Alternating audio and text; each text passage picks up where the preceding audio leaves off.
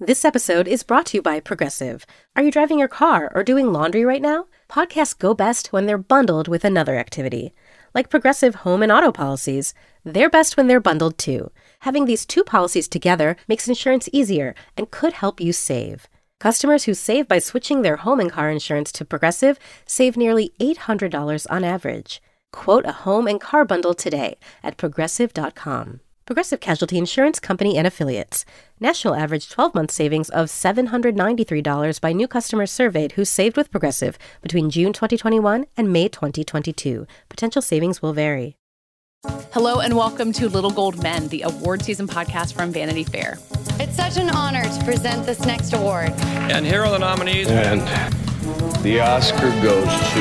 And the Oscar goes to. And I can't deny the fact that you like me right now. You like me. I'm the king of the world. There's a mistake. Moonlight, you guys won Best Picture.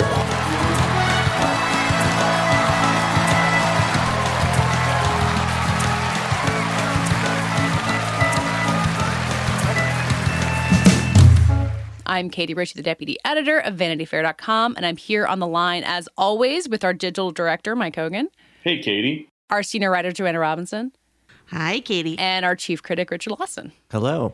Uh, I was told last week by a friend and a listener that when I started the episode saying we had lost Mike Hogan, that it caused uh, unnecessary panic on the part of the listeners. So we're all here in one place. Mike is fine and in good health. Um, just couldn't I'm make found. it last week. Sorry about that, everyone. Oh, God. Um, so we have um, a lot of things to talk about this week. Our Little Gold Men Essentials rewatch series continues with Network, which I think might be both the most cynical and the most timely movie we discussed in this ongoing series. Uh, we also have Richard interviewing Hong Chau, the actor who you might remember from Downsizing or from Watchmen, who is talking about her new film Driveways. And we're going to check in with uh, Anthony Breznican and Joanna, our resident Star Wars experts, um, who are marking May the 4th, which is, of course, Star Wars Day, with a look back at the rise of Skywalker. But first, I wanted to talk to each other just a little bit about our quarantine viewing, which I think we've made a um, semi regular tradition. Um, I haven't been watching much by way of like new movies or TV shows, but I did watch the Stephen Sondheim tribute, which I think might be the best television event I've seen all year. Um, Joanna, I know you at least watched part of it as well. Um, were you as moved by this as I was? Oh my god, I was elbow deep in Westworld coverage, and when I pulled out of that, I, my Twitter was all abuzz with this thing that I had not even known was happening, and I was like, I'm, "What?" So I caught the end, and then I circled back and caught the whole thing, and then I have been. Re- admittedly rewatching uh, my favorites. Uh, it's so good. Uh, if you're a sondheim lover it's so good. And then i think even if you're not you know there's just like fun appearances from people that we love singing from their homes. Like what what could be more well, there's plenty of things that could be more fun probably, but in quarantine, what could be more fun? So um yeah, I thought it was incredible. What have been your choice rewatches? Um, obviously, so you know, Meryl Streep, Christine Baranski, and Audra McDonald did the Ladies Who Lunch, uh, you know, in fluffy white bathrobes and like pouring drinks for themselves. That was incredible. But there are other, you know, more classical, like Chip Zien, Chip Zien, I don't know how you pronounce his last name, who's from the original Into the Woods cast, singing my favorite song from Into the Woods that they cut from the movie, by the way. Um, and Mandy Patinkin singing outside in a park with his dog, and um, Jake Gyllenhaal and Annaleigh Ashford doing uh, one of my favorite songs from Sunday in the Park with George. Those are some of my highlights. Uh, I was a fan of. Uh, I've never seen Sunday in the Park with George, but uh, Michael Cerveris doing um, finishing the Hat. He was, I think, he was in Sweeney Todd on Broadway. He's got a, a background there. Uh, and yeah. then um, Beanie Feldstein and Ben Platt doing "It Takes Two from Into the Woods" was um, so wonderful. I think we're a strong so Beanie Feldstein fan podcast. Uh, yeah, there's. I mean, you can watch the whole thing on Broadway.com's YouTube page, so you can kind of skim along to any of the numbers that you want to catch. Um, Richard and Mike, have you guys watched any of this? Oh yeah, I saw some of it. Um, like Joanna, I didn't really know it was happening until all of Twitter, apparently, or at least the people I follow. um, so I, I, kind of watched it through Twitter, I guess, which meant that I saw like eighteen thousand gifs of Meryl Streep with a martini shaker doing "Ladies Who Lunch" from Company with Christine Baranski and Audra McDonald. On gay Twitter, Donna Murphy singing "Send in the Clowns" was particularly uh, a big yeah. deal with a with a single yeah. candle flickering in the background. That was a nice touch.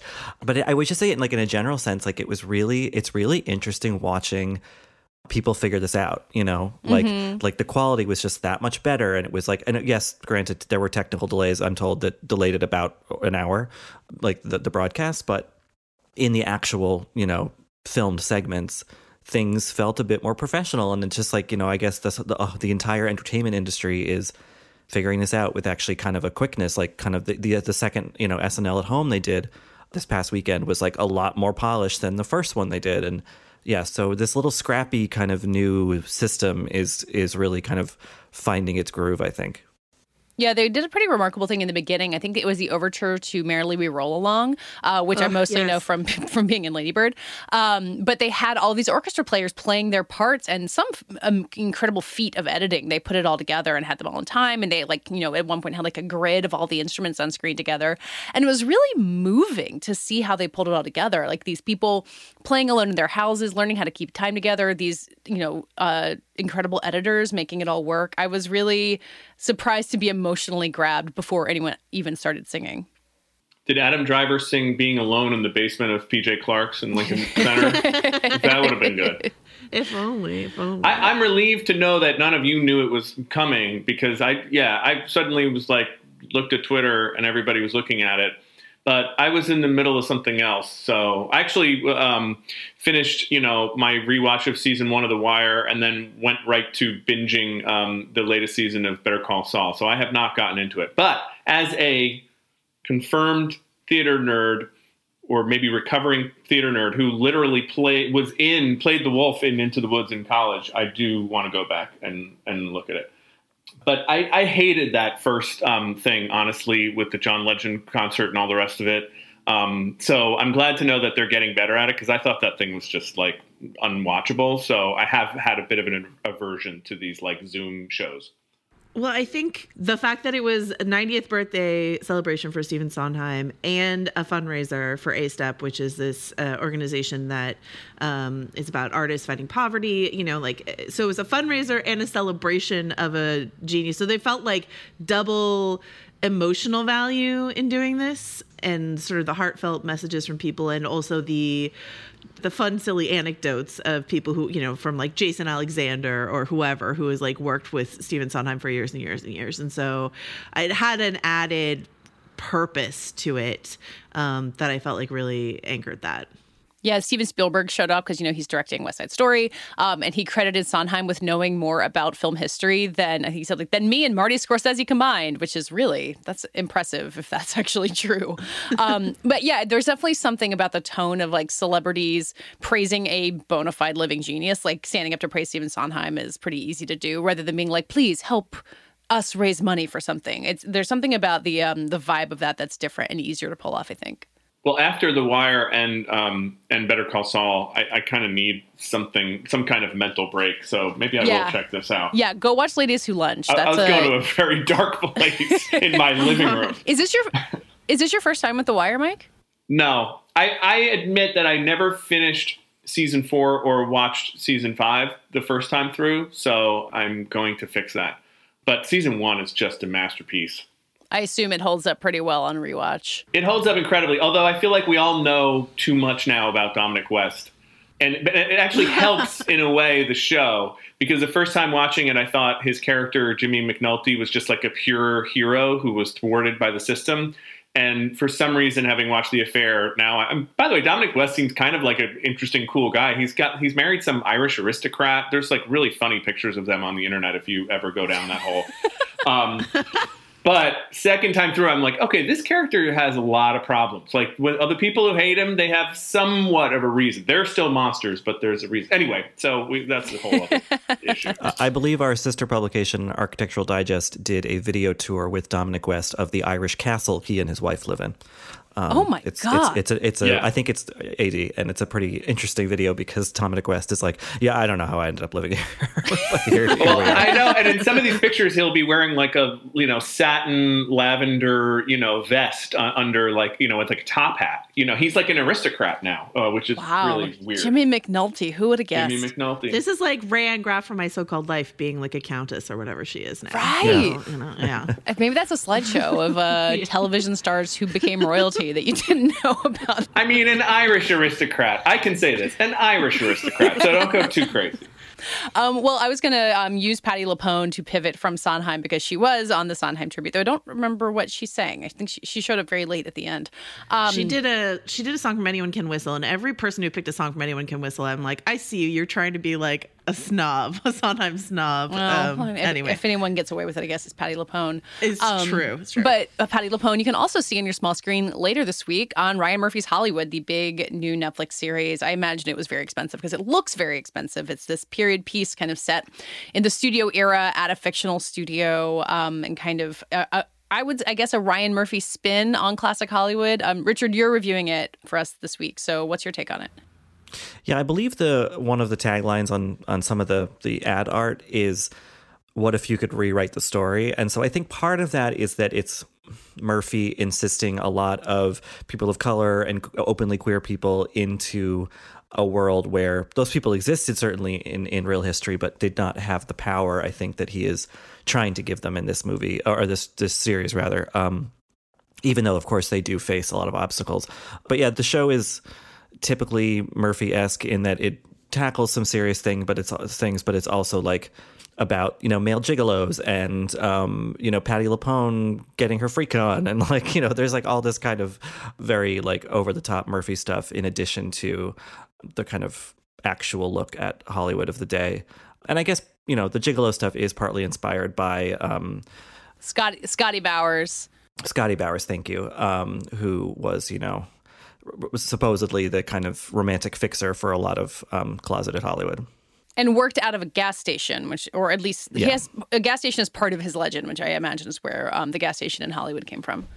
Yeah, so Murphy takes that real thing and then kind of just extrapolates. And, um, you know, what I've seen of it, I haven't watched enough to feel comfortable to write my review yet. But what I've seen is interesting. It has that kind of antic Ryan Murphy energy, but it feels better directed, that energy, than it does in The Politician, which is his other big scripted Netflix show, which, you know, I think did okay, but not maybe good enough to merit the huge payday that Murphy got from Netflix when he um, decamped from FX to them. So there, I think you know a lot of eyes are on this. Though, as a friend pointed out, um, interestingly, Murphy's name is not on a lot of the advertising, which might be an indication maybe that Netflix is getting a little bit like maybe he's not the brand that we thought he was um, in in at least in Netflix's context. Yeah, I mean, they have a lot of ways they can lure you in with, uh, you know, they, like Darren Criss, I think, has a fan base. Pat- Patti LuPone obviously has a fan base. And I, I think, you know, especially for people listening to this podcast, if you have some affinity for classic Hollywood and are willing to take all of the stories it presents with a grain of salt, there is kind of this nice escapism to it where everyone has beautiful costumes and, you know, all the women have this great red lipstick and you're seeing the commissary. And um, in the first two episodes, at least, um, there's a little bit of overlap with some real people. Like you get a Rock Hudson appearance. Uh, there's Anna May Wong, who is one of the very few Asian actresses of the classic era. You know, you can kind of spot the cameos and enjoy knowing a little bit about this time period and then kind of escaping into the fantasy version of it. Um, I've been, I watched the two episodes. I've been looking forward to seeing more. Yeah, and you know, um, some other names pop up. Rob Reiner plays Patti LuPone's husband, and then Amira Sorvino is in it briefly as um, a kind of more established uh, studio actress. You know, so it, it has this big. Paget Brewster plays, I want to say, Tallulah Bankhead. Mm. Yeah, I think she's Tallulah Bankhead. Maud Apatow is in it.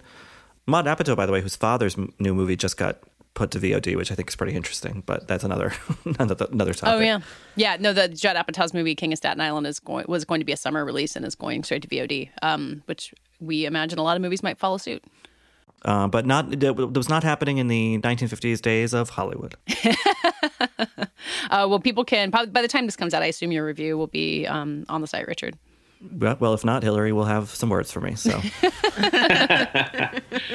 Um, okay, before we uh, go over into our rewatch, uh, Joanna, let's hear from you and Anthony talking uh, about Star Wars. I believe that's a franchise that people are familiar with, right? Yes, we thought we would on the mark- remarkable occasion of I don't know what five months since it came out. I don't know. Anthony and I thought we would revisit the Rise of Skywalker outside of the storm of like conflicting opinions uh, when it premiered in December, and just sort of look at what's going on with Star Wars and Lucasfilm right now uh, as May the Fourth approacheth. Well, it's also on its way to Disney Plus on May the 4th. So if you are someone who didn't see it in theaters, definitely not me. I absolutely saw it, know everything about it. Um, maybe you have a chance to finally catch up. And I just want to say, to brag on behalf of our team, that it's crazy that we have the two biggest, best Star Wars experts in the galaxy here at Vanity Fair. So it's very, it's a great Oh, yeah. privilege to hear you guys talk. I will give that title to Anthony. I'm not sure I get to claim it, but um, thank together, you. you claim it together. a, di- a force dyad, if you will. Yes. You get you can get that reference, Katie, when you watch Rise of Skywalker. okay.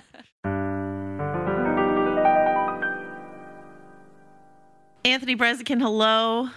Joanna How Robinson. you? How, how are you? I'm okay. Uh, I'm as well as can be. Um, I was just thinking yesterday when I was, uh, you know, warily at the grocery store that my N95 mask made me sound like Darth Vader. So here we are to talk about Star Wars in these strange times. Every, Um, everybody wears masks and helmets in the galaxy, and like, yeah, I went like a Zorii a Zorii Bliss helmet where you just pop up the visor and your my my long curly hair will flow out. Would love to see it. All right, so you know we, this is the week before May the Fourth, which is a traditional Star Wars holiday. Um, and Anthony and I wanted to just get together and talk about the Rise of Skywalker, and also maybe just Lucasfilm in general and what's going on. We only have a little bit of time, and that's a lot to cover. But um, I wanted to start with Anthony, um, maybe highlighting any coverage you have coming up on May the Fourth that people can be on the lookout for on the website. Yeah, you know, I have a story that we were going to run a, a little earlier, but it was it was supposed to come out around the time that the uh, quarantine shutdown happened, and uh, we ended up holding it. Well, partly because we just we were all so busy with uh, you know covering that sort of breaking news. Um, but I thought, uh, you know, it'd be a good time to save it and put it out uh, at May the fourth. So it's about one of the characters that I think uh, is sort of universally liked in The Rise of Skywalker, and that's Babu Frick, the little repair guy, the little alien critter that fixes uh, C3PO so that he can read Sith language. So we're going to talk to the uh, the puppeteer behind that about the origin and the creation and the different directions that Babu Frick almost took, and uh, hopefully people will like it. And I also have something coming up on a universally beloved Star Wars cuddly creature. Uh, we've got a little Baby Yoda feature coming up with a, a fun interview with Jon Favreau and Dave Filoni, sort of about some of the obstacles and joys of creating uh, Baby Yoda. So that will be up on our website this week uh, in anticipation of May the 4th. It'll be online, but also it'll be in the magazine. I can't wait to read this. Uh, you haven't told me anything about it. Can you can you give me a little uh, little something, a little uh, a little treat? Uh, we talked about George Lucas a good a good deal, which was really which was fun to talk about like George's thoughts on Baby Yoda and, and all that sort of stuff. So yeah, it's in the magazine. The expanded uh, version of it will be online, so you'll get ev- even more info uh, from there. And uh, you know that's how we we are. I guess we're celebrating May the Fourth with some cuddly things. Uh, Anthony, how is Disney Plus celebrating uh, May the Fourth? What what can folks find there? well, they're doing the whole rundown, right? The whole list of movies. They've got. I, I know the Rise of Skywalker is going to be there. I think they're still waiting on Solo to be like unshackled Oh, from. that's still uh, that's still on like Netflix or something. yeah, they'll get that, and I think in July. Um, and then they're also doing this Mandalorian behind the scenes show, Mhm. which is kind of exciting. Um, that there, I, I imagine you'll get even more info on Baby Yoda and like all this other stuff. I doubt it. I doubt they'll get more than you got. but you know, uh, for people who are interested in, uh, I think this will be a really cool series for people who are interested in some of the groundbreaking technological uh, leaps forward uh, the Mandalorian took in terms of like the really cool uh, digital backgrounding that they used and a lot of the puppetry and all that sort of stuff. Um, I think there's going to be a lot for people to really enjoy there. This uh, segment is not brought to you by Disney, I promise. no, but can, can I mention something that I have that that just came out that uh, uh, it's not forthcoming. It's already online, and Is uh, it about a beautiful orange skinned warrior person? that's right, Ahsoka Tano. I did Yes. oral history on her, which ended up going very long. But I, I talked to Dave Filoni and Ashley Eckstein and E.K. Johnston, who wrote the novel about Ahsoka, and uh, the wonderful journalist uh, Amy Richau, who who does the 365 Star Wars thing. Every day she writes a piece about a woman from Star Wars, like either a real That's woman so from our world who's like a creator in some way, uh, or a female character from from uh, from like the from the canon. So uh, you know, I did a deep dive into Ahsoka, and I just had a lot of fun with it. I think she's a really important character to a lot of people, to me, and uh, to all of the Clone Wars and Rebels fans out there. And we may end up seeing more of her in the future. Right. So uh, she is, you know, she's she's from the animated series. She was. Is it uh, accurate to say she was Anakin's like Padawan? Right. Like yes. Something if you've never seen the animated Star Wars series, something really fun that happens in um, the Clone Wars is you see Anakin sort of before the turn, and you kind of see why he was, you know, uh, such a boy genius and stuff like that. And you like him actually. um, yeah, he's in that. Yeah, he's exactly. a good guy. He's like, you know, he's like a big brother to her. Yeah, and so she's very important uh, in in that story, and she's a huge favorite for people who love uh, the animated series and uh, both of them. And uh, yeah, the the reportedly she will be played by Rosario Dawson in um, the Mandalorian season two, right? That's what we hear. We'll see. Reportedly, reportedly. Okay, so that's you know that's all the Star Wars news that's fit to print from us. You know, there's there's some other fun stuff going on in terms of announcements, but we just wanted to take a quick look back at Rise of Skywalker. And this was inspired by just a phone conversation that Anthony and I were having a little while ago. He's like, should this be a podcast um, jo- Joanna and I have these conversations like where it's like we check in on some piece of journalism we're doing or, or tangentially related. And and then we end up doing a podcast that nobody hears but us. But but we wanted to sort of see how we were feeling you know in anticipation of, of rise of skywalker hitting disney plus. So i imagine a bunch of people are either going to be revisiting it or watching it for the first time. Uh, we just sort of wanted to check in. It was so i don't know if controversial is the word i want to use hotly debated. Divisive divisive, right. contentious uh, when it dropped uh, in December. So we wanted to like cool our jets and see. Like a couple months later, I watched it two nights ago. I rewatched it.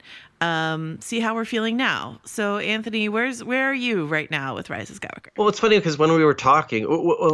when you and I we sat near each other, you were like right behind my wife and I, and uh, and when we walked out, like I really like was moved by the movie and and felt good about it. And I think initially right away you did you you had you had bad vibes about it, right?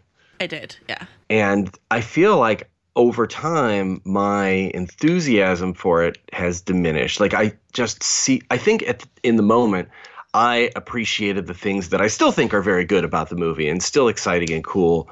You know, like the Kylo Han Solo scene. I I like the I like the resolution to the Rey and Kylo relationship. I don't think that they needed to end up together, but I understand that there are a lot of people out there very passionately angry that they do.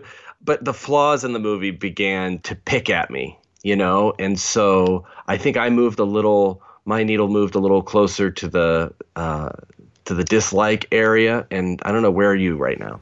Yeah, I think we did a good job of talking to each other respectfully and finding some middle ground because I think my needle moved a little further. I mean, I think, I mean, another remembrance I have of that premiere is, you know, us in the like party tent afterwards and a bunch of uh, our friends who are big Star Wars fans were just going oh, going through the things that they didn't like and getting sort of amped up about the things that they didn't like, which is a really understandable reaction, I think, um, when you have like a lot of hope and expectation build up for something, and definitely something that I've been I don't know, guilty of, but like something I've done in the past. Mm-hmm. But like you and I were sort of off to the side, just sort of talking about how how we felt, and I think trying to understand each other. And uh, as a result, I was able to like sort of lock onto the things that did work for me and that I did like. And over time, like I've tried the other thing, the frustration around these other things have fallen away. I mean, I think my and I and I've really grown to appreciate the things that do work. I still think it's a very messy movie. Yeah. And I am still very frustrated because it like there's so much potential. There's just like a really good movie struggling to get out from the mess of some of the screenwriting choices uh, of this film.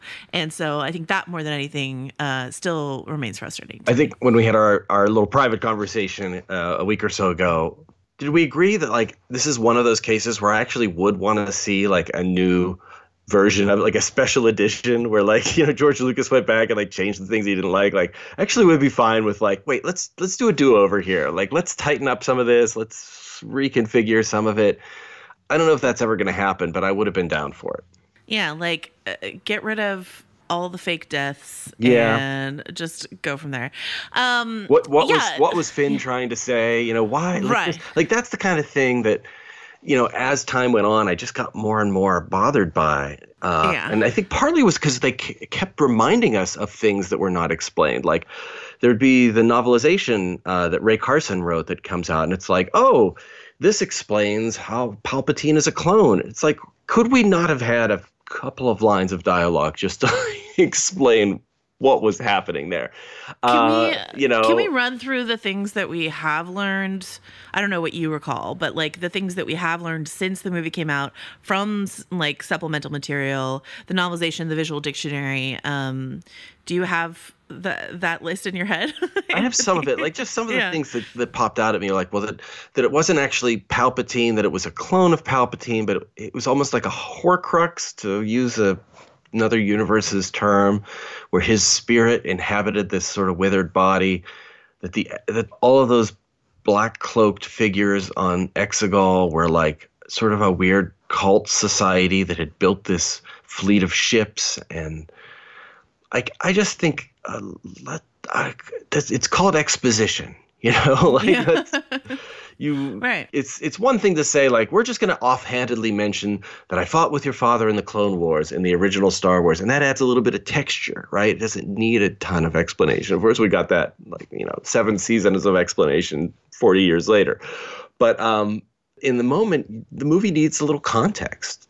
And i was willing to roll with some of it and look but looking back it's like oh okay that's the kind of thing i, I think it just should we needed a we deserved an explanation of you know, and of course, we know that one of the ways in which their hands were tied was in trying to honor uh, Carrie Fisher and uh, General Leia in the film.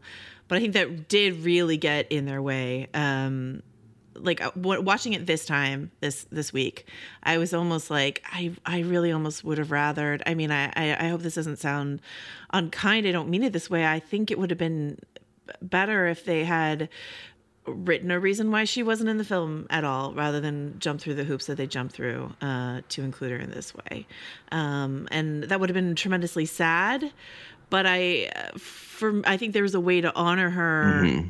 in that way uh, to show the character's reaction to her absence um, rather than what they did do which in the end i felt wound up feeling really distracting to me absolutely. I thought they did the best they could with the footage they had of her. And and i like the idea of her reaching out to kylo and projecting this image of his father and and a- as a way of breaking through to him right? But then you know when you talk to chris terrio the screenwriter he says that's not exactly what happened that it's more just this memory that appears to kylo. And i'm like okay none of this you know i'm trying here to make the connection. Like okay the idea that she would be projecting a manifestation of a person the way Luke projected his own manifestation in uh, The Last Jedi works for me, right? And that she would use this to connect with her son who murdered this man that we all know and love from the previous movies. Like that, to me, that works. And then she f- fades away just as as Luke did.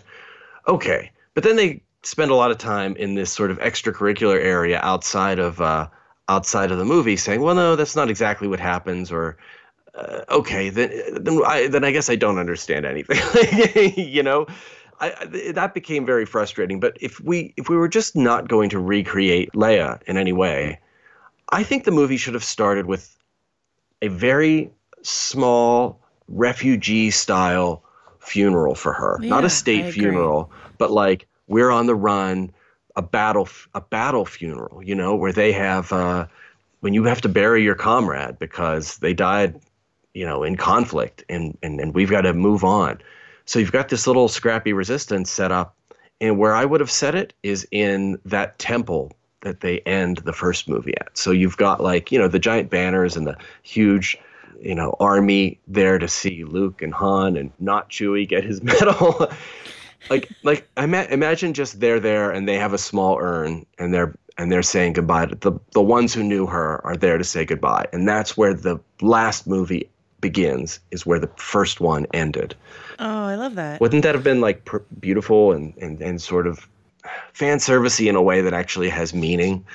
So I, that's where I would have started. Is that we've lost you start on a downbeat note. Like we've lost Right. the last person who knew how to fight these wars.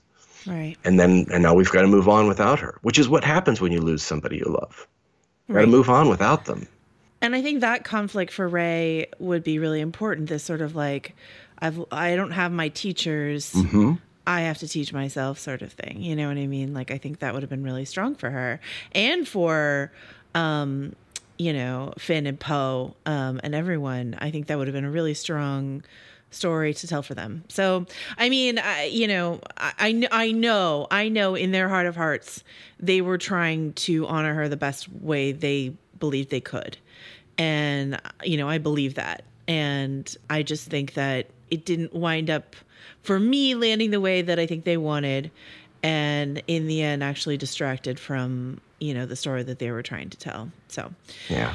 yeah. So uh, the other thing I will say is that watching at home, while I was admittedly able to like do some slight multitasking, really helps those parts that don't work like fade away. you know what I mean? Like, um, the part narratively that bothers me the most is the Chewie fake out death that still really bothers me and feels Just extre- unnecessary. extremely cheap. But um, I think you and I talked about. I really do like that tug of war that Rey and um, Kylo play with the transporter right before it. Right? Right. That's cool. So- Fighting right, like so was- arm wrestling with the force. Yeah. So I was watching that. That was great. And then when it explodes and all the Chewie stuff's happening, I just sort of like turned my attention away because I was like, this is going to make me mad. So I'm just not going to pay attention to it. And then I'll just tune back in when I am like interested in the story again. And in that, and watching it that way, I like cried during the Han and Kylo scene and um, all the end of it always, uh, the sky battle is I still have some questions, but but on the ground, all the stuff in Exegol really works for me. Uh, and so, you know, I was just able to zo- to tune in, uh, zero in on the things that worked, and that was just a much more enjoyable way to watch this film. So, you know, if if you if you watched it in the theaters and you're frustrated by it, and you're and you're like, I'll never watch that at home, it might be worth it to watch it and just sort of like focus on the things you like and ignore the things you don't. You know, that's just, that's one way to watch a movie, I suppose. You know, It's funny. I don't know what it is with me. Like you, you talked about the reaction immediately after the movie. I'm, I get swept up in the films, and and and I, I don't know if it's just like like uh, uh, brights looking on the bright side or something, but but I'll be moved by the parts that work for me, and then later I reconsider it based on you know if I thinking about it too much. Like, well, you know, how could she not know Chewie was in that transport if she could later sense him aboard a star destroyer, which was even farther away and more populated? Like little like logic flaws like that begin to to eat at me, but they they don't stick in the moment. You know what I mean? It's kind of like not for me not noticing continuity errors because you're just swept up in the emotion of a story. Mhm. But uh, there's a lot. You're right. There is a lot. This is, there's a lot of jankiness going on in this movie. And I know, you know, I know that they were pressed. This is this is the thing, though. Like, this is just the thing that I wish more movies would do. A couple things. I know that there's a lot of complication involved around setting a release date for a film, but I I would love to see more studios be more willing to push back a release date if they just don't have the film. Yeah. You know, when it comes time. So that's one thing, and and one, once again, I know that there's a lot of complications involved in that, but like a, some of it almost seems just like pride, like it feels like bad press if you move a release date. Uh, you you know, Troubled all- production. Yeah. yeah, exactly. But I would rather like a, a rumors of a troubled production and a great film than you know the reverse. The other is like one of these things. uh, You know, people people are like, "What is the secret to Marvel's success?" One of the things that they do that I just think is so smart is that they build like a huge sort of like reshoot post production tinkering time into their production schedule from the start. And I'm sure like Lucasfilm has you know a certain degree of that but like for marvel it seems like reshoots are never ever like oh crap we fucked up. It's just like this is the refining process. This is what we do to refine the film. And i think i don't know that other studios any other studio quite approaches it in that same way. Is that is that your perception at all? Yeah, I think there's so much weight on these movies that goes beyond just the film itself. There's all the merchandise and the fact that they have a this giant two giant theme parks, which are now closed, but uh, that they launched that, that were Star Wars themed, and you've got all these tie-ins and merchandising deals in terms of just promotion, you know, Kylo right. Ren on a bag of Doritos or whatever. I'm not saying that's great or that it's sometimes overdone. I, I, I like to joke like I mean, like, I think somewhere out there, there's like Star Wars embalming fluid for like the mortician who's a big fan of the galaxy far, far away. Like, there's just like Star Wars branded on almost every product that you can imagine. And I think that's what they have to meet. Like, that's often exerting too much pressure on the filmmaking process, which is like a different thing. It's not just about the ticket sales or the audience getting the movie, then that movie has to be the standard bearer for all this other money making enterprise. And and it's i think it's just it puts too much pressure on these films to get yeah. done by a certain quarter. You know what i mean? Right. Exactly. Exactly. All right anthony. Well we will we will talk again soon. And and thank you for this uh, star wars check-in. Thank you joanna. I'm david remnick host of the new yorker radio hour. There's nothing like finding a story you can really sink into that lets you tune out the noise and focus on what matters in print or here on the podcast, The New Yorker brings you thoughtfulness and depth and even humor that you can't find anywhere else. So please join me every week for The New Yorker Radio Hour, wherever you listen to podcasts. Apple Card is the perfect cashback rewards credit card. You earn up to 3% daily cash on every purchase every day. That's 3% on your favorite products at Apple 2% on all other Apple Card with Apple Pay purchases, and 1% on anything you buy with your titanium Apple Card or virtual card number. Visit apple.co slash card calculator to see how much you can earn. Apple Card issued by Goldman Sachs Bank USA, Salt Lake City branch. Subject to credit approval. Terms apply.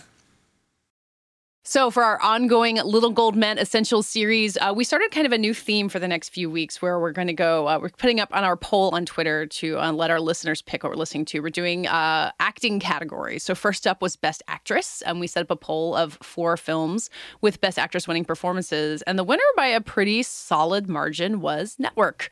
Um, that gets us into a new decade that we haven't done on uh, this rewatch series yet. We're in the, the heart of the 70s. Um, Network, I think, is the movie that that when it gets written about now, it's always about how well it's hold up and how prescient it was. And I don't know about you guys, but whenever I looked back at articles from like 2014 or 2008, where it's like, wow, network really predicted like how bad things were going to get, I kind of like laughed at how little we knew about how much uh, the news and spectacle were going to overlap with society.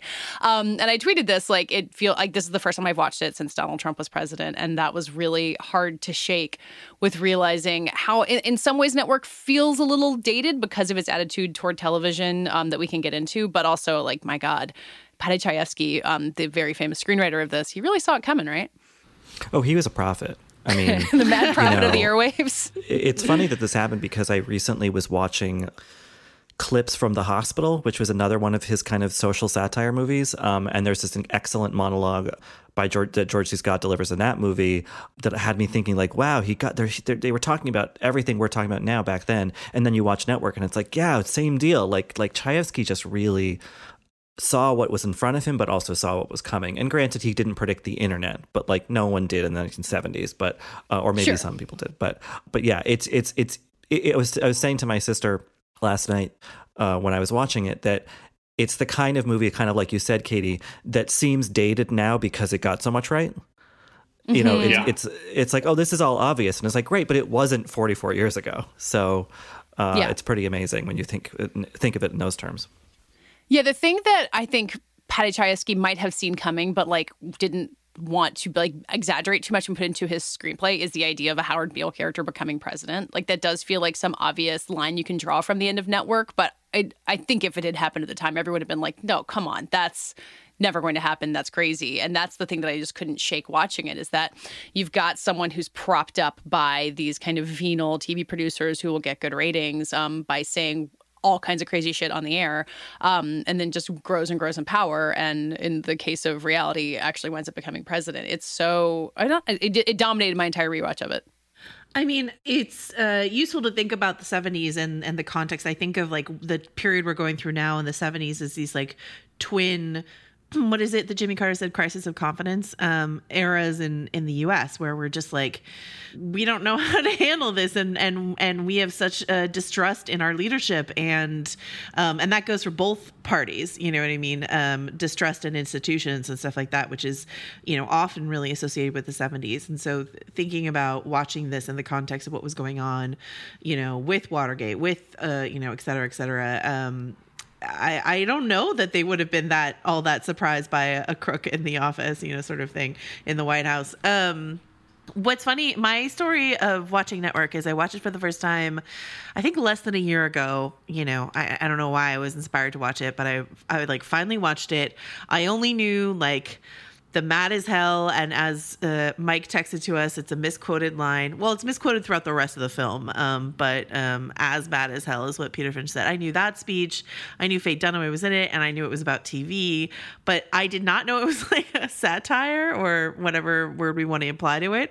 And so I was just watching it, and it gets increasingly bonkers. And I was like, oh, I thought this was just a, a straight across the board story. I did not know that you we were, were expecting getting... broadcast news. yeah, I was. I, thought, I thought it was like broadcast news, and I was like, "What?" What's it's really funny you say that because uh, the first time I saw Network, I, I was, you know, maybe 11 or 12 and i had f- just really gotten into i had like the leonard maltin film guide and i was like into like oscar past. And i found out that there were these two movies about like tv that had been oscar movies broadcast news on network. And so i like i made my dad bring them home from his college library like around the same time and i was just so like had such whiplash because they're so different movies um you know about the same thing ultimately. But yeah that's really it's it's, it's a funny thing. What's interesting in terms of these movies being prophetic is is uh, Holly Hunter basically plays Susan Zirinsky in broadcast news, who is now the president of CBS News. So they both saw d- interesting futures, but um, but yeah, it, it is like the setup of network uh, as a satire is basically. It seems that you know Paddy Chayefsky, everybody involved, looked at this situation and said, "Okay, wait a minute. Television is a sort of you know visual Marshall McLuhan um, medium." For entertaining people and seducing them with images, right? And and it's owned. The whole thing is owned by corporations with a profit motive, and we rely on this to effectively, you know, inform people. Like like that doesn't seem like a, a, a really you know stable system. That doesn't seem like a great idea. And let's imagine like how what it would be like if every part of that just went horribly wrong and it really is wild how you know all of that did go horribly wrong. And and, and it's it, it is a tr- testament to the kind of correctness of the um, uh, diagnosis right? Like they really were right about what the forces are the pressures are on both television as an entertainment medium f- fundamentally and corporations as things that need to make money and like ultimately that trumps everything else. Uh, and i just used that word. But anyway so it, it is, it's fascinating. And, and oddly the thing that i ended up because that is almost so blindingly obvious now um, you're watching it enjoying the sort of rhymes with what's happening now but i ended up being almost more intrigued by the relationship um, between William Holden, our old friend from Sunset Boulevard, and Faye Dunaway. First of all, funny to watch it right after uh, Sunset Boulevard and see the ages flipped, and now William Yeah. Holden is the older guy with a sort of not entirely on the level younger lover. And how this was the age of everybody suddenly having some kind of familiarity with uh, sort of Freudian psychoanalysis and all of the sort of horrible ways I don't know about horrible, but all the kind of complicated and sometimes destructive and maybe clumsy ways that people were experimenting with relationships at that time you know? I mean the scene where he just says to his wife he just goes to his wife and he just lays it all out. He's like i'm going to go do this now. You can only imagine that happening in the 70s at a time when psychoanalysis had kind of um, given everybody the false idea that just by identifying all their feelings and you know saying them out loud everything would be fine. So it really is a it, it's a time capsule of the 70s in a lot of ways and, and a lot of it's really relevant. It's interesting to see which parts are very similar to now and which parts feel kind of foreign now. I wanted to talk about the Faye Dunaway part of it because she, you know, is her best actress winning performance. That's the reason that um, we're talking about it in theory, because it's a the character of like the work driven woman who will like do anything to get the ratings. Um, it's kind of it's become a cliche in some ways. I mean, you do see like the Holly Hunter character in Broadcast News where she's so married to her work. Um, she has this one moment where she says to him like, "I really I'm inept at everything except my work." Um, but I don't think this character is a cliche because she's such a villain, um, which is really fascinating to watch. And you see um, behind the scenes stories. Actually, Dave Itzkoff of the New York Times wrote a book about the making of Network uh, about five years ago called Mad as Hell that uh, I read then. Highly recommend reading um, if you want more of these background stories. But basically, Sidney Lumet told Faye Dunaway, like, do not try to give this character sympathetic moments. Don't try to find the human in her. I will cut all of it out. Um, so she really gets played as this like vicious shell of a person. You know, William Holden, Holden tells her later that she's television incarnate. And it makes for like not necessarily a relatable character or a human one, but she's fascinating. And it does it I do think it helps the character hold up, even as our attitudes toward women in the workplace like this has changed a lot since then.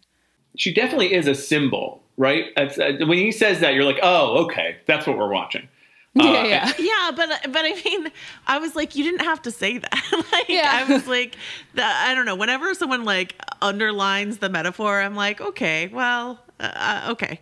Um, I like a lot of the stuff that that goes on with their relationship and and her you know villainy and and work addiction the whole like they go away for the weekend and all she can talk about are ratings and work is like really relatable to me but um the um, the uh the scene where he leaves I don't know. It's it's hard for me to watch him like walk out with like he feels some kind of moral high ground. I'm like, do you get a moral high ground eh, given everything that you've done in this film? I don't know. That that sort of hit a weird note for me but she's incredibly good in this role and and he's great too. Um i really i really love him uh well to your point joanna in that opening scene where he lays off howard beale and then they go get drunk and they start joking about you know doing this kind of crazy spectacle stuff and he's sitting there at the bar wasted fantasizing about it. So he he had all this in him. Um, yeah. he just didn't have the guts to do it and that's actually why he's so attracted to her. Again, they they actually the characters do sort of function more effectively as symbols than as humans in, in some ways. right. I would say. Right, right. Yeah, it's interesting that this movie. Um, I was reminded, you know, for as satirical and kind of over the top as it is, was inspired by a real life thing, which was Christine Chubbuck, um, a news reporter in Florida, killing herself on live television in 1973, I think. A tape that apparently exists somewhere, but no one's seen for 40 something years but there have been two movies recently made about it. Uh, one sort of a documentary, one um, a kind of more biopicy movie, if you want to call it that. So Chayefsky was reacting to a kind of real thing and then taking it to you know a kind of crazy or extreme, um, obviously. Um, but you know, for a movie that is as dark as that and has that kind of source material, I think there is so much that's uh, funny about the movie that I kind of forgot. Every time he would fall down after one of his speeches and kind of faint, and then the camera would just be like holding on his just like crumpled body while the audience applauded. Mm-hmm. I think it was like the funniest thing I've seen in so long. Yeah, and it's this terrible it's like this very cynical humor to it but it's uh it strikes you and the same with um ned beatty when he shows up uh, to give the you have meddled with the primal forces of nature mr beale speech like it's terrifying and like thundering but also really funny There's a line in that speech that I took a note of when when Ned Beatty says the world is a college of corporations. I was like, all right, like the Twitter generation is just now kind of awakening to that now, and it was being said, totally. you know, 44 yeah. years ago. Well, one of my theories, have I discussed this before, is that we're living through the millennial 70s now. Mm. The last decade was the was the optimistic millennial 60s, and now we're living with the horrific crash of expectations being dashed and destroyed. Um, so that's fun. Ooh, a second me generation. What's next up. is the 80s. and then we can all get really, uh, you know, forget about everything except making money. Ooh, neon. Bring it back. Um, yeah. Well, should we talk about the two extremely brief performances that were nominated for Oscars and won an Oscar uh, in this film? Yeah, I was just looking at the um, the lineup of the Best Supporting Actress nominees this year because Beatrice Straight is very good in the one scene she has in her movie where she knows she starts as like the sad, spurned wife, but kind of turns like I mean the script turns the scene into something more interesting and she plays it really well. But it made me wonder if there was just this like wave of support for the movie that like put her over the top, kind of the way that like Judi Dench won for Shakespeare in Love for another very short performance.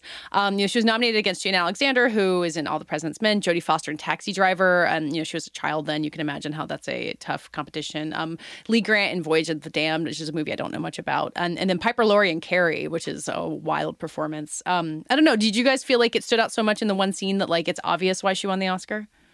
I was doing some research on it, and um, the prevailing theory is that the other performers kind of split the vote. That mm. it was a there was a it was a no consensus year, and so she just like pulled through. I think probably on, on a wave of positivity for the film. But yeah, I mean, she is incredibly good. She has like to fair, she has two scenes, but the first one is just like her wandering around the house. But like her big scene is like is tremendous, and uh, you know I'm always on the lookout for that thing that Mike points out that like Oscar reel moment clip, and that's her entire scene is an Oscar reel, um, and so is Ned Beatty. So I kind of get it, but uh, and it's kind of cool. Like I don't know, it's kind of nice when a supporting role or supporting nomination is like truly, truly, truly, truly supporting, um, yeah. rather than category fraud of of a lead performance. Like so. Timothy Hutton in Ordinary People last week. Or Laura Dern in Marriage Story, you know, winning for a very supporting role. Um, yeah. You know, I think the other thing about Beatrice Straight is that, you know, she was a kind of theater icon, um, had won a Tony before this, like 20 something years before she won her Oscar. She was in the actor's studio with like Marlon Brando and various people. So I kind of almost view it as like a Mark Rylance kind of win, mm. like um, cool theater person who everyone like actors like deeply respect, and then finally have a chance to be like welcome them into the movie club. Um, that's kind of, I mean, obviously the narratives are different. Straight was older than Rylance was, whatever, but so maybe it was kind of more career Oscar for Straight. But um, it's just, yeah, it's really cool, like you said, Joanna, that someone won an Oscar for five minutes of screen time. And then, you know, Ned Beatty didn't win. Jason Robards won for All the President's Men. But uh, that scene, speaking of uh, Mike Mike Hogan watching Better Call Saul, one of my favorite moments of season one of Better Call Saul is like he comes in and does lines from the Ned Beatty scene, uh, like "You will atone," and then he just like stops and he's like, "It's from a movie network, Ned Beatty." anyway, it's so good. Bob, go watch Bob Odenkirk doing Ned Beatty in Network. It's fantastic. So, um, yeah, that and just the composition of that scene, like with all the lights in the boardroom and how far away he is. I think it's like it's a real jewel in in this great film. You know it's when the movie almost becomes Doctor Strangelove. You know, yeah. It, it's I think it's it's at almost the height of its satire, minus maybe the scene where they decide to kill him. But yeah, it's it's it's it's so good and like you know, I watching a scene like that. I found myself wondering, do we have Aaron Sorkin without this movie? Oh, no. I mean, it's right. It was it's something I was reading this morning. He like referenced Paddy Chayefsky in his Oscar acceptance speech for The Social Network. Um, I think Aaron yeah. Sorkin would probably be the first to tell you um, that he was so inspired by this, just for the like the desire to look everything square in the eye in society and find a way to take it down. And you can debate whether Aaron Sorkin is as like funny and successful. I think in his best work he probably is and write long monologues. People don't mm-hmm. write enough monologues anymore. That's part of, partly why I like Sorkin so much. Like, yeah. just let him talk. It's so exciting to just see an actor plant their feet in a movie and just talk for, you know, five minutes or whatever it is. Yeah. Isn't it wild that Robert Duvall is in this in like the fifth or sixth most interesting role in the whole thing? Like, he's very good in it, but like his character is like kind of like there as part of the plot. He doesn't really get like a huge crazy moment the way that everybody else does. You know what else we just watched um, is Lonesome Dove. Have you guys ever seen that? The old yes. miniseries? Yes. And watching yes. Robert Duvall in that and then watch, watching Robert Duvall in this is when I truly became like finally fully aware of just how versatile he is as an actor. I mean, it's incredible. He's he's great in this, but he's you know his job is to be a jerk, like total asshole that you hate, and he's yeah. wonderful. I love that Lonesome Dove made up some of your quarantine watch. Uh, yeah, that, that is, is really charming. thanks to my wife. She was like, "You have to watch this." It was good.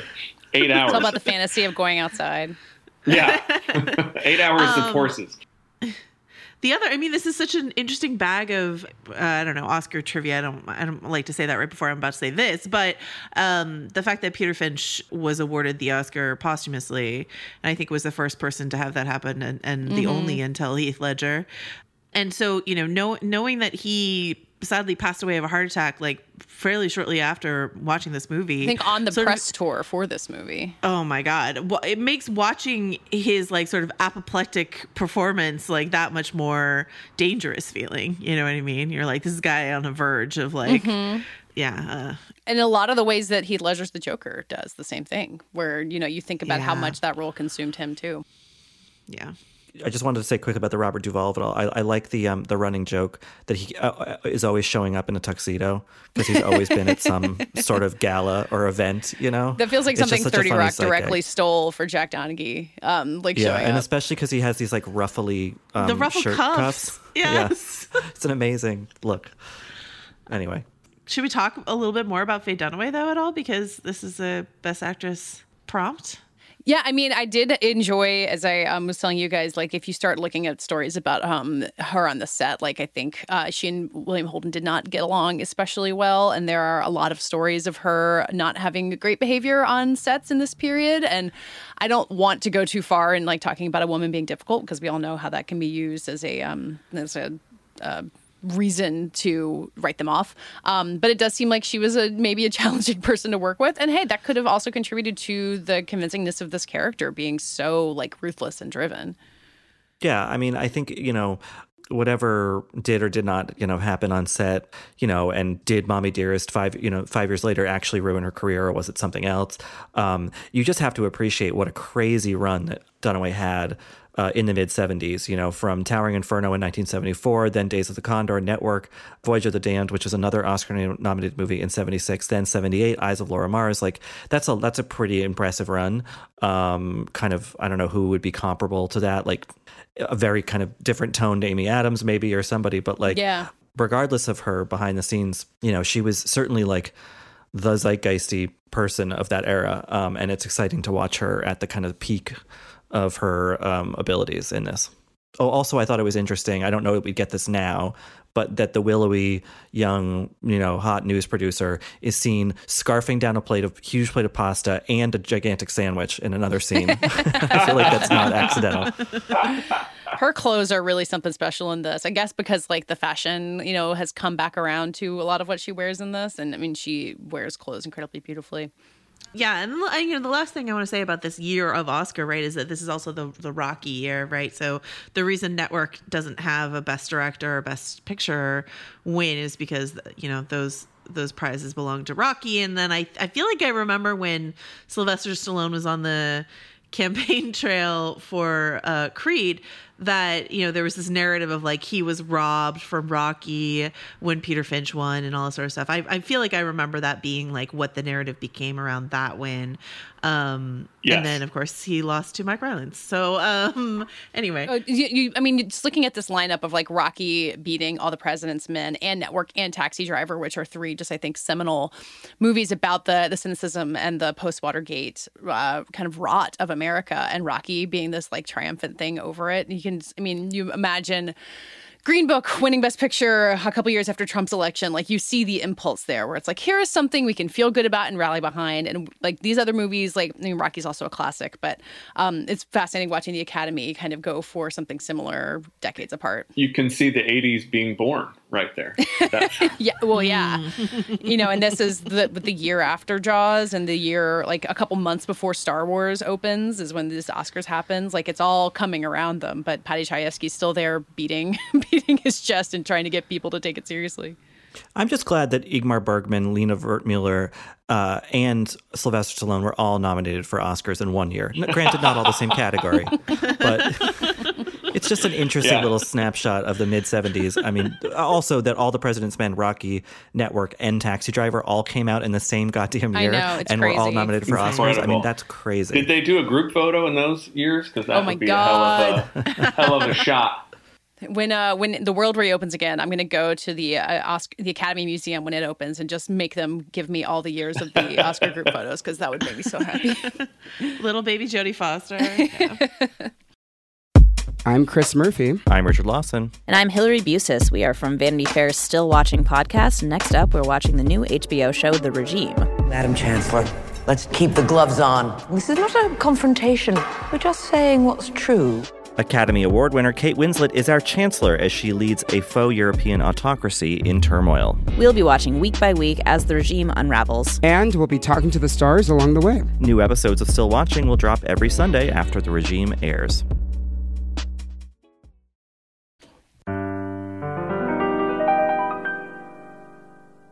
So we're going to go now to an interview I did with the actor Hong Chau. She is the star, along with Brian Dennehy and a young actor named Lucas Jaye of the film Driveways um, from Andrew Ahn, which is a really nice little movie about a mother and son who, following a tragedy, uh, befriend the grizzled older man next door, which is a familiar setup for a movie, I suppose. But um, Ahn uh, and his performers really bring a, a, unique edge to the to the film, and Hong Chau is a big part of that. So I was excited to talk to her about that. Uh, and about Watchmen, and just really about her sort of philosophy for her acting career. Well, I'm so pleased to be on Skype at the moment with uh, the star of the upcoming film Driveways, Hong Chau. Um, Hong, thank you for being with us. I understand this is your first uh, quarantine interview. Yeah, I as of even just a week ago, I didn't think I'd be doing any press during this pandemic, but um, I guess they just quickly figured out um, how to do everything, and so I've just gotten a flurry of emails uh, just in the last couple of days about uh, doing press. So I'm happy to be here. I thought that driveways would just kind of quietly go into the night, and I'm glad that you know I have this opportunity to to talk about it. Well, yeah, it's an it's an interesting time for the industry. Obviously, a lot of things are shut down, and a lot of big movies have had to delay their releases, which gives you know the silver lining, I guess, is that it gives a, a film like Driveways, which is you know a small, intimate um, kind of indie film, uh, a chance to maybe breathe a little bit and be shown to more people. I hope. I hope so. Yeah, I mean, it's definitely because it's not a flashy movie. It's not uh, being distributed by one of the the larger uh, indie companies. So it was going to have a, an uphill battle um, in any case. But um, you know, I think with things being the way they are, maybe it'll have a, a little bit. Uh, more more eyeballs, more ears, um, just because people are at home and, and there's um, I mean, there's still plenty of things to, to take away your attention or, or, grabbing for your attention, but I think maybe with the mood that people are in a, a movie like Driveways uh, might might really speak to people. Yeah, absolutely. Um, I- am curious about how it spoke to you um, in terms of like when you first got wind of the project or read the script. Um, can you talk a little bit about the sort of origin of you being in the film?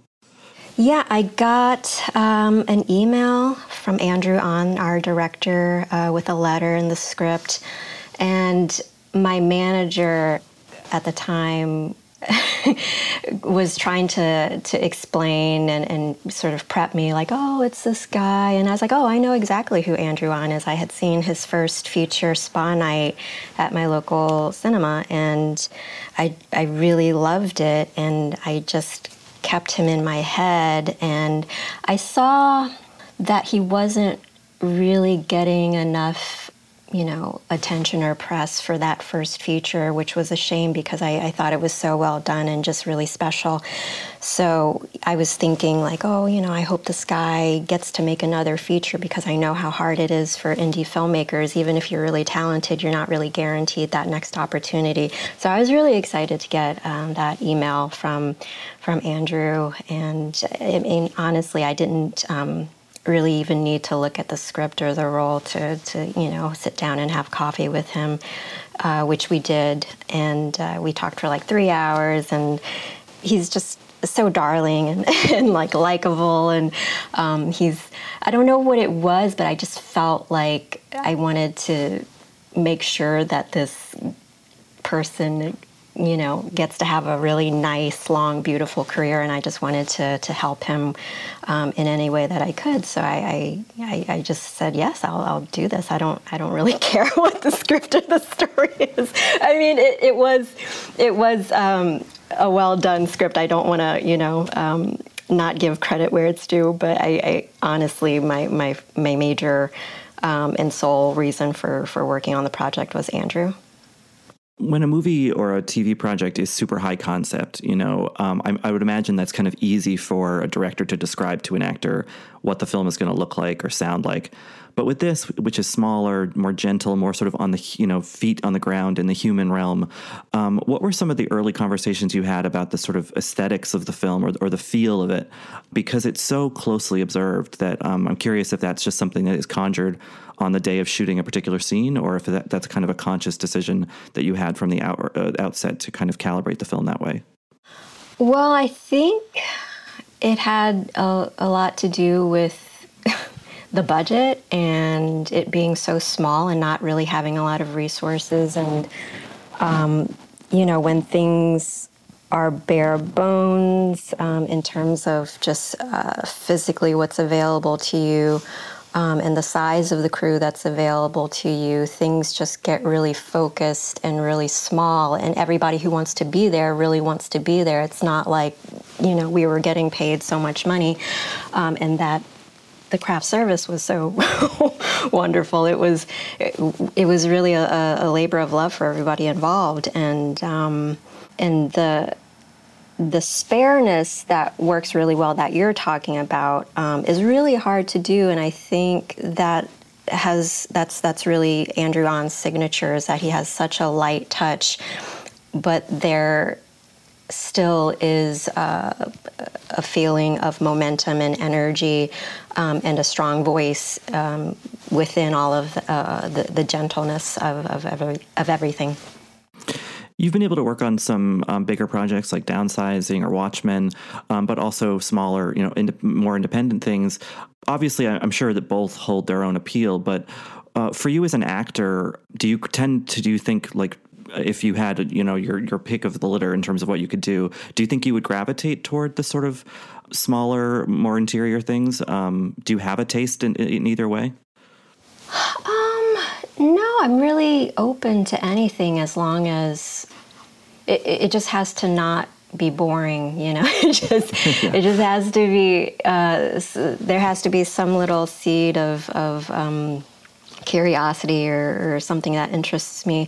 Um, in this case, it was working with Andrew. Um, but, you know, I'm not necessarily, in terms of acting, looking to only um, do really small, grounded, naturalistic things. You know, I would love um, to do something really big and bombastic as well. You know, I don't know what that would be. Um, you know, because even I, I think with the way that that movies are going, you really only find those bigger performances um, that are allowed in, in those tentpole movies, which which is kind of a shame because you know I love watching older movies where the performances are a little bit more theatrical and they're a little bit bigger and it just works really beautifully. And we've kind of shied away from that now, where the style of acting or the acting style that people appreciate now is a little bit um, uh, smaller in some ways, and and I don't think that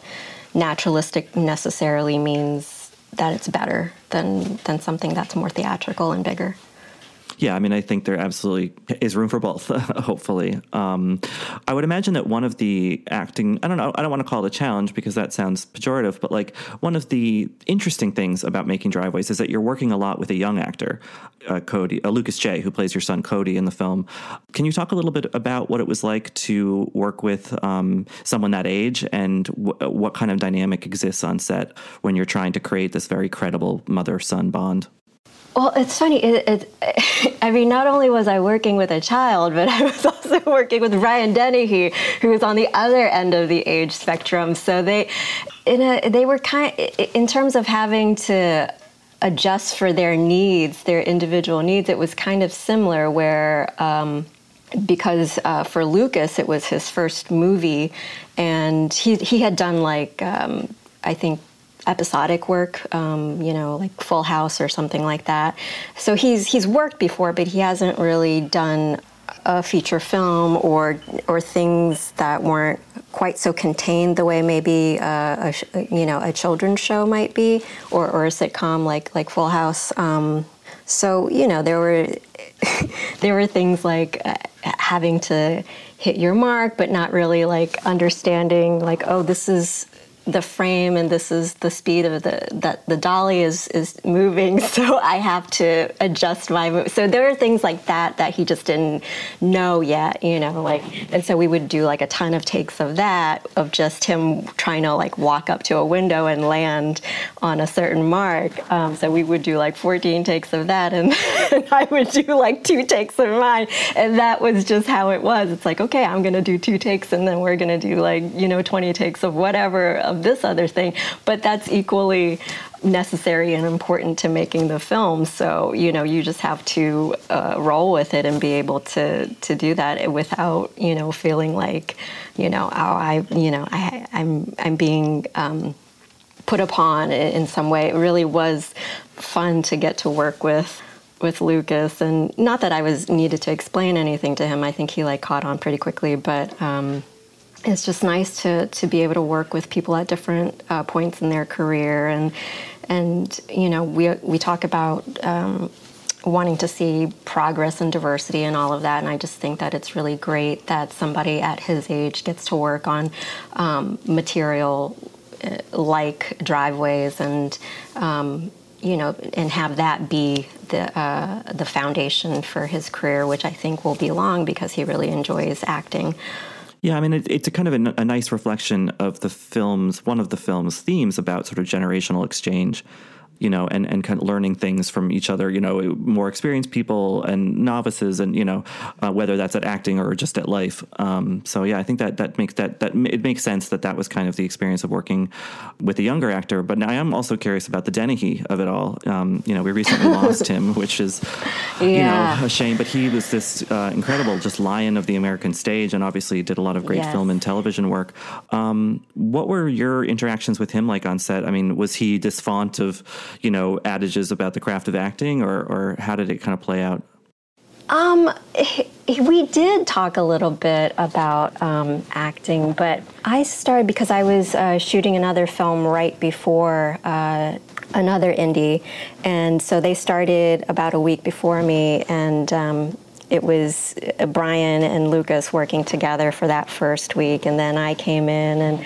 Um, and he is just God bless him. He he just he's such a strong presence um, as a person, as a human being. He loves to tell stories and just crack jokes. A lot of them were really terrible, but he would just keep cracking jokes anyway. And he loved being on set. And but the other part of, side of it, because I don't want to sugarcoat it, is that he he's old, or he was old, and this was you know two summers ago that we shot driveways, and it was really physically difficult for him to you know do the the the movie, but he really wanted to be there every day, and that's just inspiring for somebody like me to see because I, you know, there are people my age and uh, who, you know, you get the sense that they don't really actually want to be there doing their job.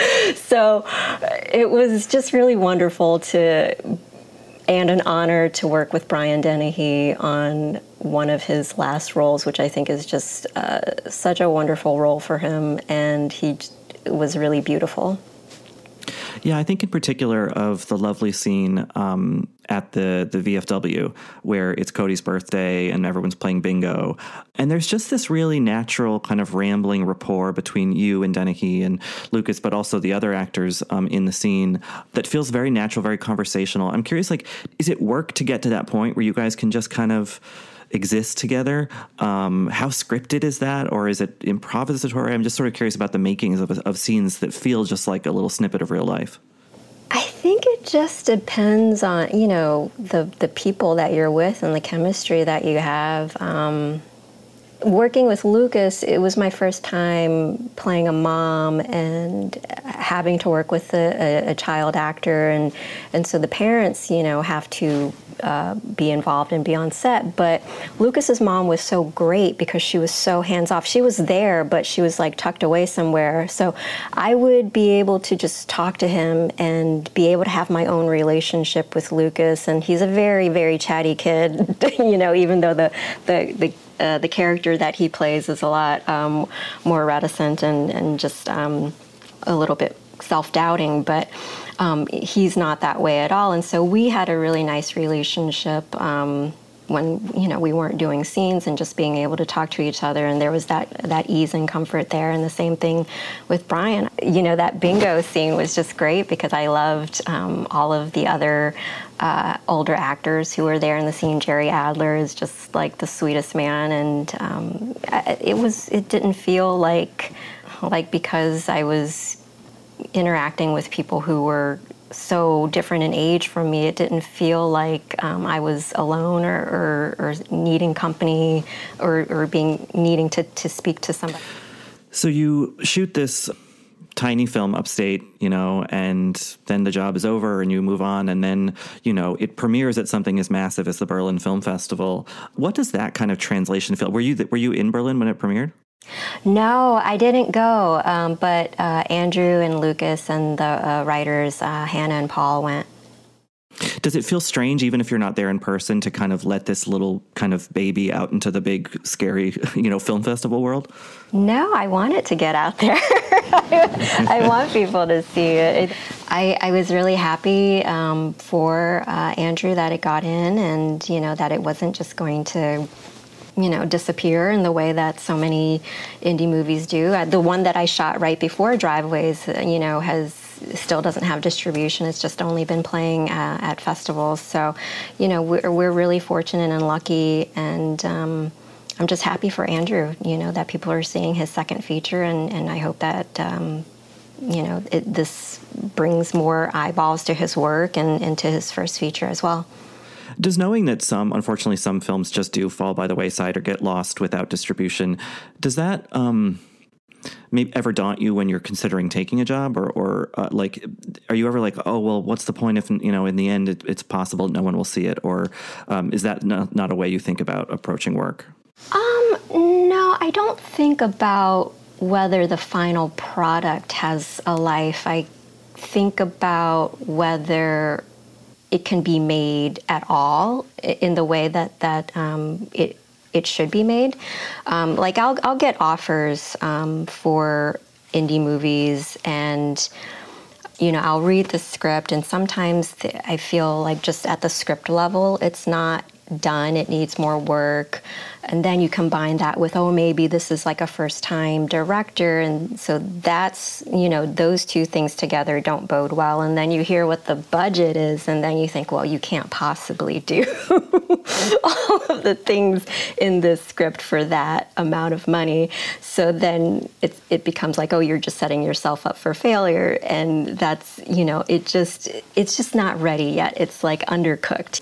So you know, I'm I'm always like rooting for those things to to eventually work out and, and to figure themselves out. But um, no, I, I, don't think about it in terms of oh, is this the type of movie that's going to get into Sundance or uh, Berlin or you know anything like that, or is this the the thing that's going to uh, get into the awards conversation or something like that. It, that's just uh, a you never know what the reception for a, a film is going to be, and then also uh, for me, I'm just looking to have an experience um, and and that might be because I'm interested with the working with the director, or I'm interested in taking on that type of role, or I'm interested in working with um, uh, the other actor who's um, attached or on board.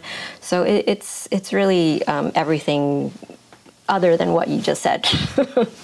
yeah. um, well, one experience, I'm uh, recent experience of yours that I'm curious about is Watchmen, um, which I mentioned. You know, this big HBO miniseries that was not only viewed by a lot of people, but it got a ton of critical acclaim, very justly, I think. How was Lady Trieu, the character you play, um, presented to you? What What was the story of, of your um, involvement with Watchmen? Uh, I got a call that Damon Lindelof wanted to meet me for the show, and um, I think I asked to read the scripts first because I, I said I didn't want to do any comic book thing.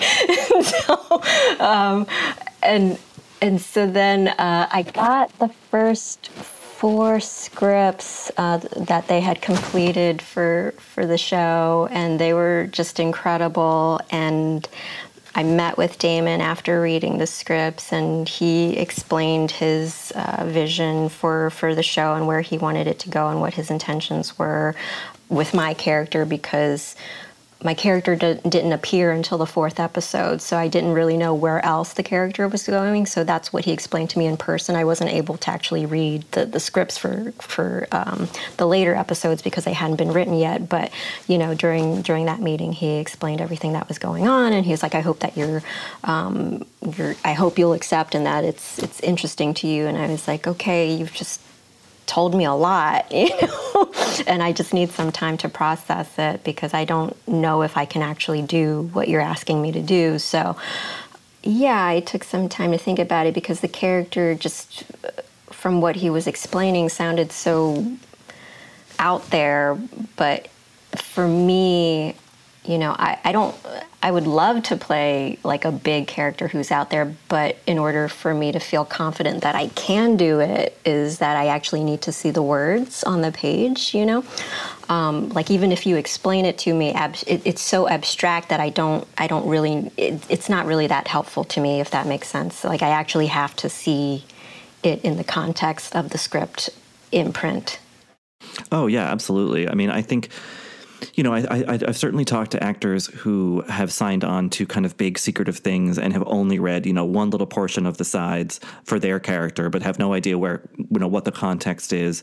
And they always describe feeling a little lost in that. But but I guess what you're saying is that you had a little bit more guidance with with Watchmen in mm-hmm. terms of mm-hmm. where Lady Trieu was headed in the, the larger narrative. Yeah, yeah. I mean, I've definitely turned down that sort of situation you're talking about too, where there it's you know a big tentpole thing, but they won't let you read the script and it's like why on earth would i sign on to this thing when you're not even letting me read the script? Like how could i pot like it's insane. Um, so i don't know how people do it. I mean but but they do so. So when you did you watch the the finished product of watchmen? I did yes. Did, did did what you see look like what had been sort of described to you or did it did it feel very different from from what you had imagined when you were filming it? Um no i you know I feel like I don't actually really need to watch the final product of things anymore. Um, I, I, did in the case of Watchmen. Um, uh, because there were, I, I, was interested in seeing the episodes that I wasn't in, but um, in terms of the things that I shoot, I, I feel like I know what it is, and it, and, you know, it doesn't really. Um, it, it's not really necessarily gratifying to see the the final product. Um, that, that, that probably sounds weird, but I'm only interested in seeing the parts that I'm not in. So so yeah. that's why so I you can fill things. in the blanks of yeah yeah yeah. yeah. Well, I mean, the whole was fantastic, and I think you were such a crucial part of that. Um, so, however it came together, it all it all seemed to work very well. um, and now you're headed to another sort of TV phenomenon miniseries um, with the upcoming season of, of Homecoming. Are you? I guess, kind of all actors at this point uh, sort of have to get used to jumping between film and television and streaming and whatever else, you know. But is there is there is there a format you feel more at home in? Do you like doing the longer episodic stuff or the kind of you know two hour containment of a movie? Where do you find that you tend to gravitate if you if you have the choice? If I had the choice, I would I would do movies uh, uh more, and the reason for that, I know that everybody says that the acting work that you do is the same, the whole process is the same, and that I agree with. But I do find that um, with films, there's just the time moves differently. you're able to have conversations about what you're doing, and it doesn't feel as rushed the way TV does. Um, you know, with something. I, I was lucky with um, Watchmen and Homecoming in that the, the scripts were uh, ready to go, or, or, more so with Homecoming because I, I, got all seven scripts before we we started shooting, uh, so I, I knew um, everything. But usually with episodic TV, you're getting the scripts as you go um, along, and and so you don't actually know where your character is going necessarily. So that you know makes it difficult. And in the case of watchmen even though i didn't have like the scripts yet i, I still knew where the character was going. So that was you know comforting and nice and, and i was able to prepare in that way yeah, I just I just like um, being able to speak to just one person uh, about the character. You know, on, on a film, I, I only speak to the director. There's not like 15 people that I need to talk to if you know, uh, I need something or if I have a, a, question or I want to change something, you know, like on a TV show, if there's an issue with like my costume or wardrobe, it has it goes through like so many approval levels, you know, and eventually it gets done, but it's just like so many layers, you know, and so many, you know, people that, that are involved in the process. And so that's probably the part that turns me off about working in episodic uh, television. But um, it was nice with Homecoming because we only had one director for the entire series, so that was that was nice. And then the same thing with the first season. Um, the first season was uh, directed by. Um, Sam, and the second uh, season was uh, Kyle Patrick Alvarez. So it felt much better um, than than previous episodic work that I've done. Uh, which kind of makes me curious. I mean, something that we're asking people that we interview for this show um, during this time of quarantine. You know, what are you watching? Like, so uh, what do you tend to gravitate toward um, when you have some free time to sit down with something? Honestly, I've mostly been watching the news or reading the news because I feel like, at the very least, I have to bear witness to the terrible job that's been done um, with the handling of all of this. So I, I, just feel it doesn't make me anxious, but I, I do feel like you know I, I just need to to to stay with it and, and know what's going on. Um, I mean, I, I will you know squeeze in some reruns of like Seinfeld um, between between, between yeah, new, news segments. Yeah, um, but the last thing that I watched was uh, I, I, did a double double feature uh, was um, Paper Moon and What's Up Doc, and that was that was really great. Um, those are both That's so interesting. You're not the first person to tell me they watched What's Up Doc during this uh, this period. I guess people are just gravitating toward that really? film for, for, whatever reason. Actually, yeah. I, would seen Paper Moon um, several times before, but uh, I hadn't seen What's Up Doc. And I remember I, I, had a conversation with Joan Cusack, who I adore. We worked on, on Homecoming together. And she has a gift store in Chicago uh, named Judy Maxwell's Home Goods. And she was like, What? You haven't seen What's Up, Doc? And I was like, No, I haven't. She said, Oh, you've got to see it.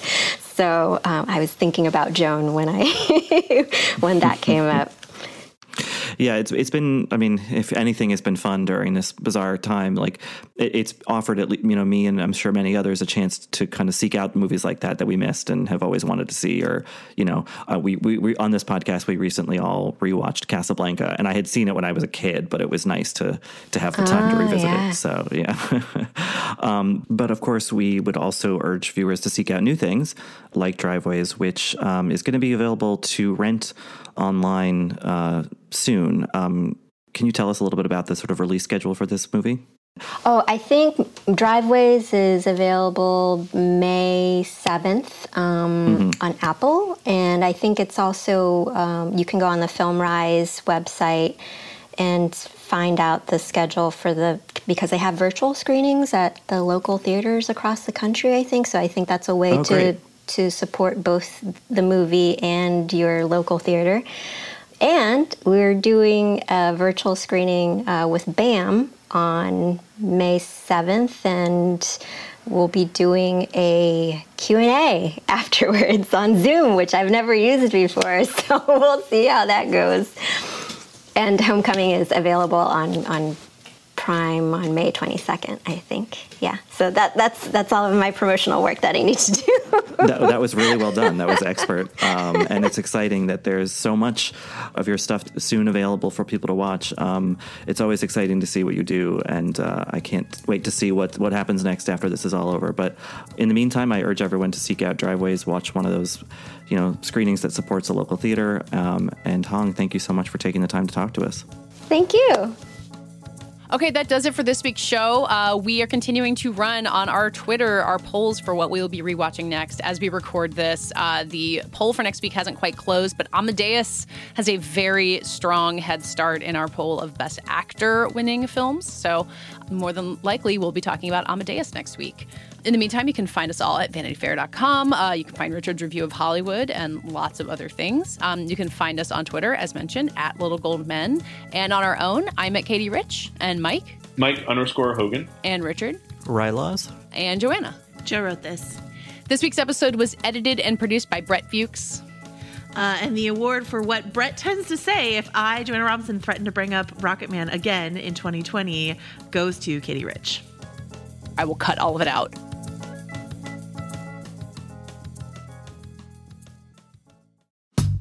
Hey, I'm Brian Stelter, host of Inside the Hive from Vanity Fair. This week, with the help of Dan Adler and Olivia Nuzzi, we're going inside the media circus swirling around Donald Trump's criminal trial.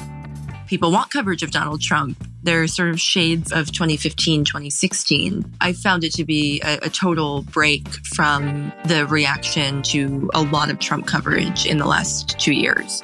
Join me, Brian Stelter, on Inside the Hive from Vanity Fair. Listen wherever you get podcasts.